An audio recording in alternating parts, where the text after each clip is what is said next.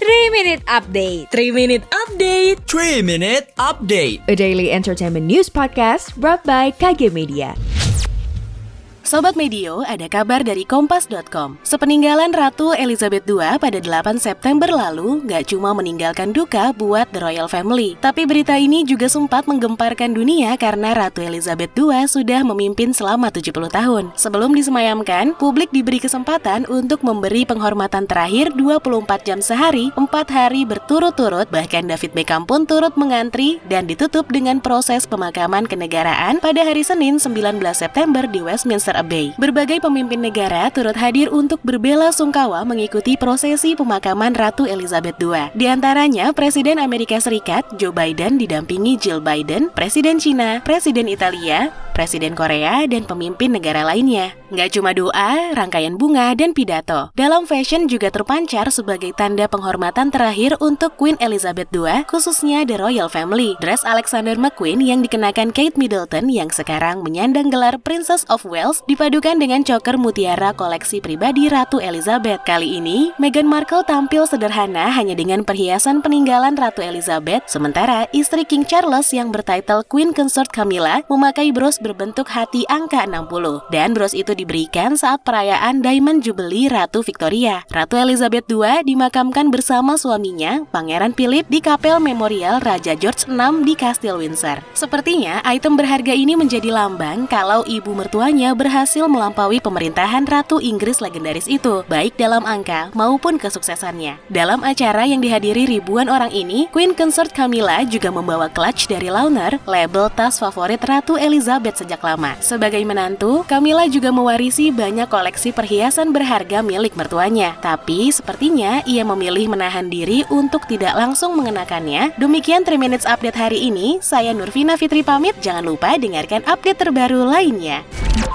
Sekian update pagi ini. Sampai ketemu di 3 Minute Update selanjutnya.